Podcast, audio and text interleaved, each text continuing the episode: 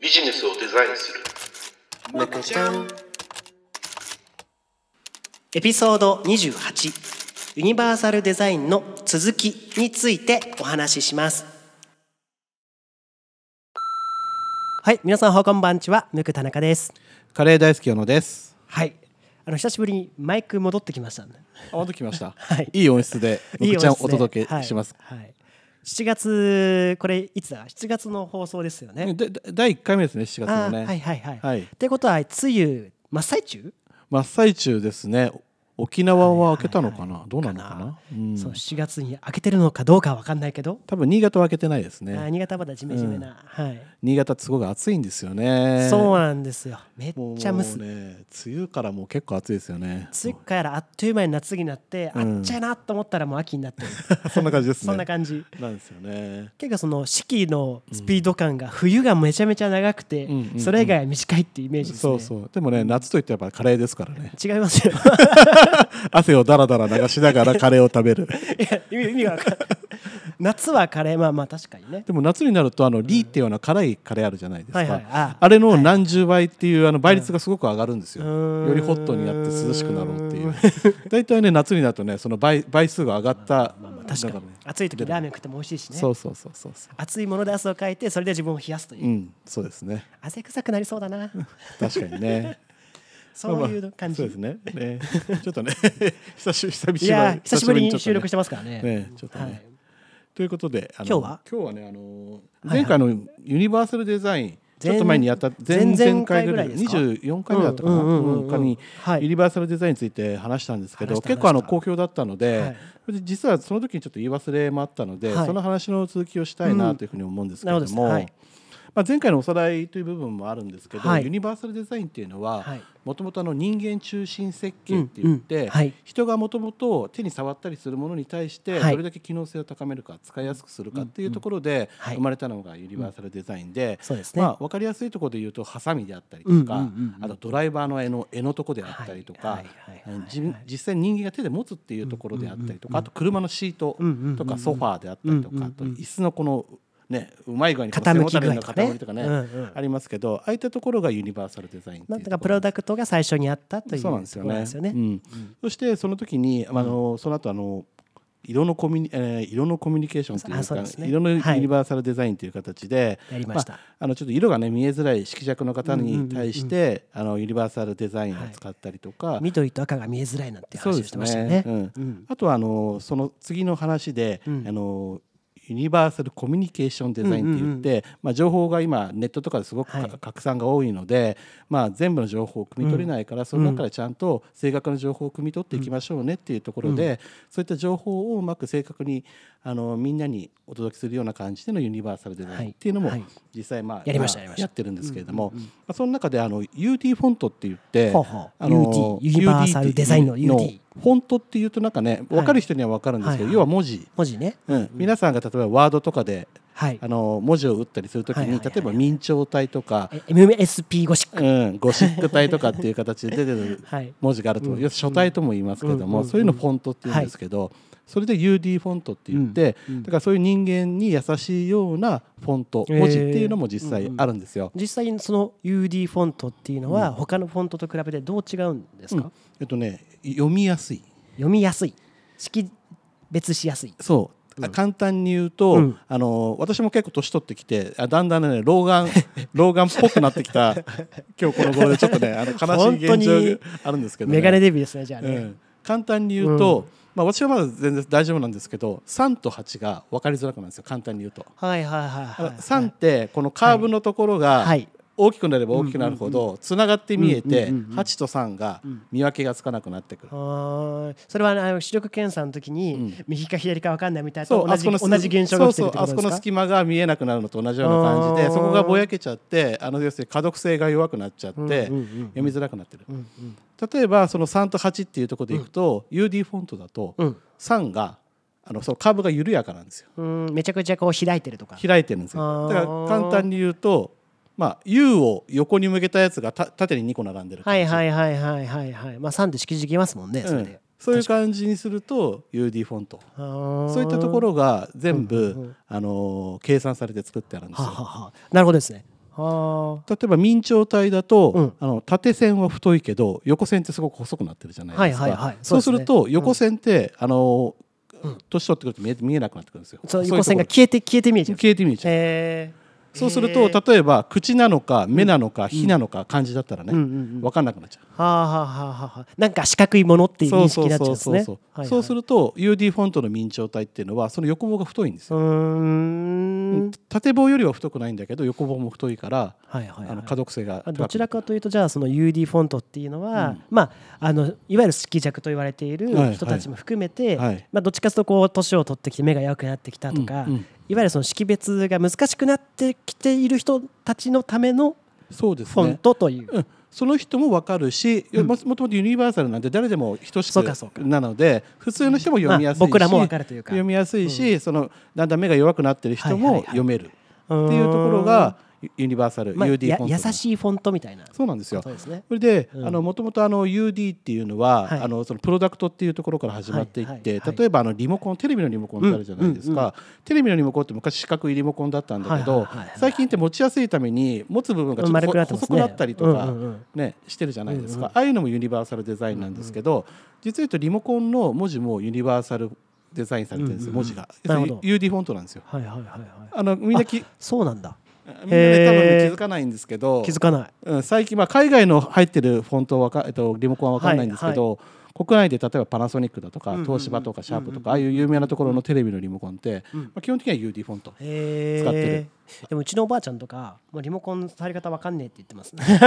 それまたちょっとね、違う理由？うん、あとはあの電子レンジはいはいはい電子レンジのパネルであったりとか、あと炊飯ジャーの,、うん。あの文字のところのパネル、文字あるじゃないですか、うん。ああいうのってもう最近の製品は UD フォント使ってます、ままあ、使ってないのもあるかもしれないけど基本的には UD になってるんですよね。なるほどね、まあ、結局そのいろんな年代の人が使うから、うんうん。まあ、配慮して、うん。その UD フォントを使うように、まあ、意識してるっていうことそうなんですよ。なん。なんではいもともとはそういう使いやすさっていう持って使いやすいっていうところから、うん。今度はそういう情報っていうところで文字の方に入ってきてるんだけれども、文字がちょっと見えにづらくなってる人にも優しくなってるっていうところでそういった生活で使ってる家電のパネルに入っている文字に関しても UD フォントを使うことによってより誰でも優しくはい生活できる情報を正確に、えー伝えて、はいはいはい。汲み取れるっていう形になってるんですね。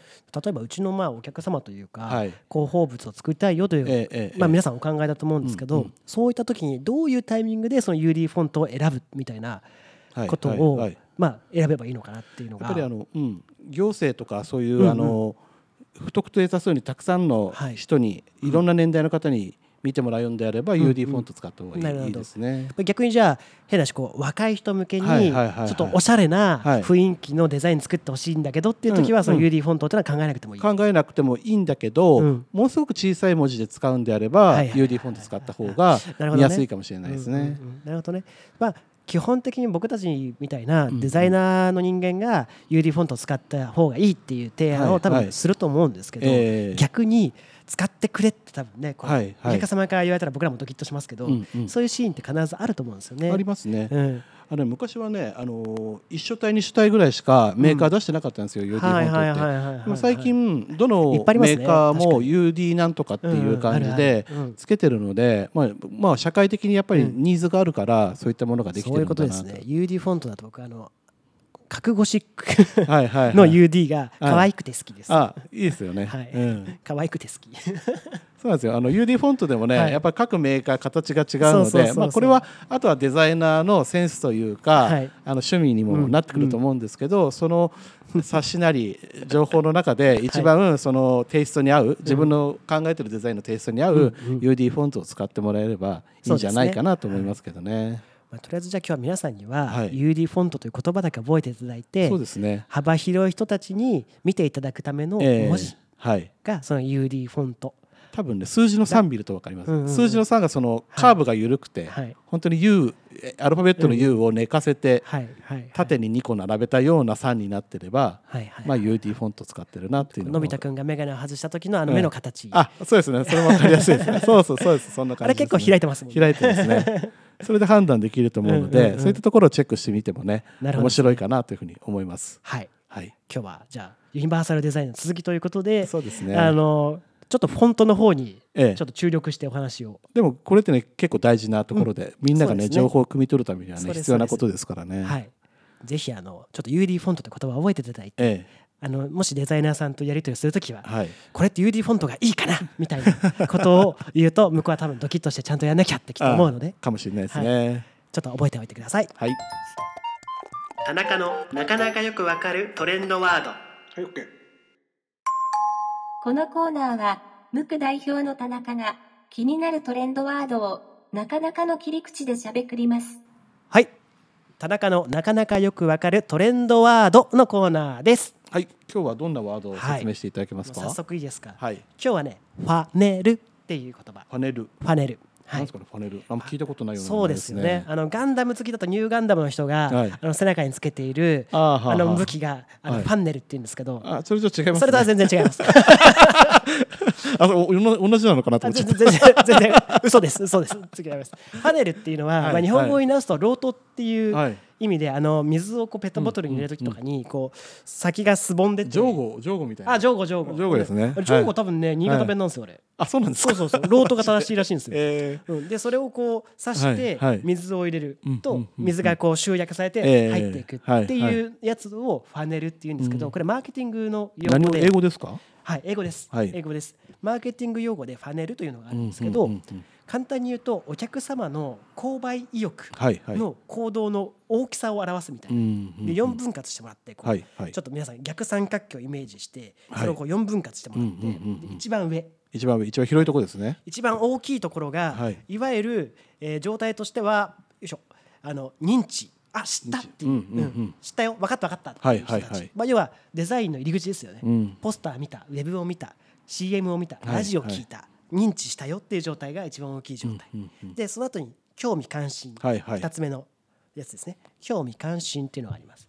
じゃあそれを見てそうそう興味を持つってことですそうそう。ねじゃあちょっと細まるわけそうですね。そう広告物を見て100人見たとしたら、うんうん。その中でじゃあ3割の人がはい。お30人がおこの広告いいじゃないか、うんうん興味あるぞ。ってなってくれるのがその次のなんだろうこう視覚しし視覚というか。え絞り込んで絞り込んだ部分細くなってくるわけですはい、ね。でその次が比較検討っていう。部分、うんうん。うんその30人の人が、はい。例えば分かりやすく言うと、まあ、携帯電話の,、うん。あの iPhone がいいのか Android がいいのかみたいなので選んでる時に比較検討するわけですあとスペック見たりとかね。ね、うん。男はスペック見ますよね、はいはい。女性はあのスペックじゃなくてね、うん。結構あの感覚で選ぶんで。そうですよね。これ持ってたら可愛いとかそういうので選ぶんですけど、はいはいはい。それでまず比較検討されていきます、うんうんうんうんで比較検討で残った部分、うんうん。まあ、大体それが、えーとまあ、3割もいかないぐらい、はいはい。うん。だから多分9人ぐらい。うんうんうん100人見たら9人ぐらいが、はいはいはい。あのじゃあ買おうかなと思って、うんで最後買ってくれる人っていうのが最後一番下がはい。購入申し込みになってくるんですね。でこれがあのファンネルの一番下。だからさっきの9人要するに一番下はい。で水が下に落ちるところの部分ですすね。でそうです、はい。はい。9人ぐらいの人が買ってくれる。っうん。ていうのが、まあ、広告の大成功の例、はいはい。これだって9%ですから、はいはいはいはい。広告って大体0.03%うんうんうんうんって言われてるんです。効果っていうのが。めちゃくちゃいい商品ですねそれね。そうですめちゃくちゃいい商品。だから、1000人いてやっと3人買ってくれるはいはい。広告っていうのは、うん。はい、そういうふうにそのパネルっていうロートのや状態にして4分割をして、はい。まあ、選んでいくと。うんうん。で最近そのファネルの中でもダブルファネルって言われるものがあって、どういうことかっていうとあのさっき言った4分割されたはい。購入に対する行動の。考え方が変わっていくところの下に今度はその逆の三角形あ。が生まれてこれ共有っていう部分なんです、要は買ってくれた人が SNS とか、そういったものでどんどん共有してくださってでパネルがどんどんまた大きくなってうん。下の三角形が大きくなっていって大きくなった人たちがまた一番上の認知の方に行ってくれる。いや拡散していくみたいな感じなんですかね。まああのいい言葉で言えば拡散、悪い言葉で言えばネズミ講みたいな、あ まあそういう感じなんですけどじゃあすぼまって真ん中でまた広がっていくってこと広がいうことですでね。昔はそのつぼまるところまでが広告の役割だったんですけど、うん。最近はその SNS でシェアしてもらうっていうところまでが広告の認知として、ね。だから結構キャンペーンありません？あのリツイートしたらはいはい。これもらえますありますね。はい。あとインフルエンサーみたいなあそうそう。そうそうそう、んそういう人たちをこうなんだろうなこの下のファネルの部分で指すとはいはい。いうことで、結構そのファネルっていう言葉がいろんな実はもので使えるんですけど、うんマーケティングだとこの部分がまあ基本中の基本みたいなそうなんですね。ね本当にはねいっぱいあるんですなんか図を見るとすごくわかりやすいですそうそうそう。で違う言葉にするとアイドマっていうのありましたね。ああ、りましたね。あのアイドマもあのファネルに表すことができるうんうんうん。し最近だとあの博報堂さんがねあの著作権を持ってるうんうん。アイサスあー。あのアテンション、えーインインタレスト、サーチアクションシェアあー。これもファネルだし。あとシップスっていうのはこれから最近の言葉なんですけど、うんうん。シップスっていうあのシンボライズ。要はあブランディングで言うとまず形を作って、はいその次にアイデンティティを感じてもらって、はいはい。でプラティクス価値を感じてもらう、うんで最後それを共有してもうらうみたいな。んシップスっていうのがそのブランディングの中に最近出てきたキーワードなんですけど、またこれどっかでやりますけど、はいはい。そういうのにも全部パネルで当てはめることができる。なので、まあ、要はロートでこうお客様の感情が変わっていく。うんうんこれね実はねあもう話しちゃうと長くなっちゃう。あれなんですけど 例えばねはいはい展示会に出ました、ええ。1000万名刺公開1000枚名刺交換しました、はいはいはいで1000万に対してうん。メールとかで案内しました、はい。反応があった人が30人、うん。でその30人に対してテレアポしました、はい。テレアポして会ってくれる人が例えば、えー、30人のうち例えば10人。はい。でそこから仕事案件が発生するのが3人。っはいはい。て考えるとこれもロートでこうええ。絞まっていってで最後は仕事が取れて営業活動成功、はいはいはい。これも全部ファネルすべてのことって大体それでハマるんですよね、はい。大体ね。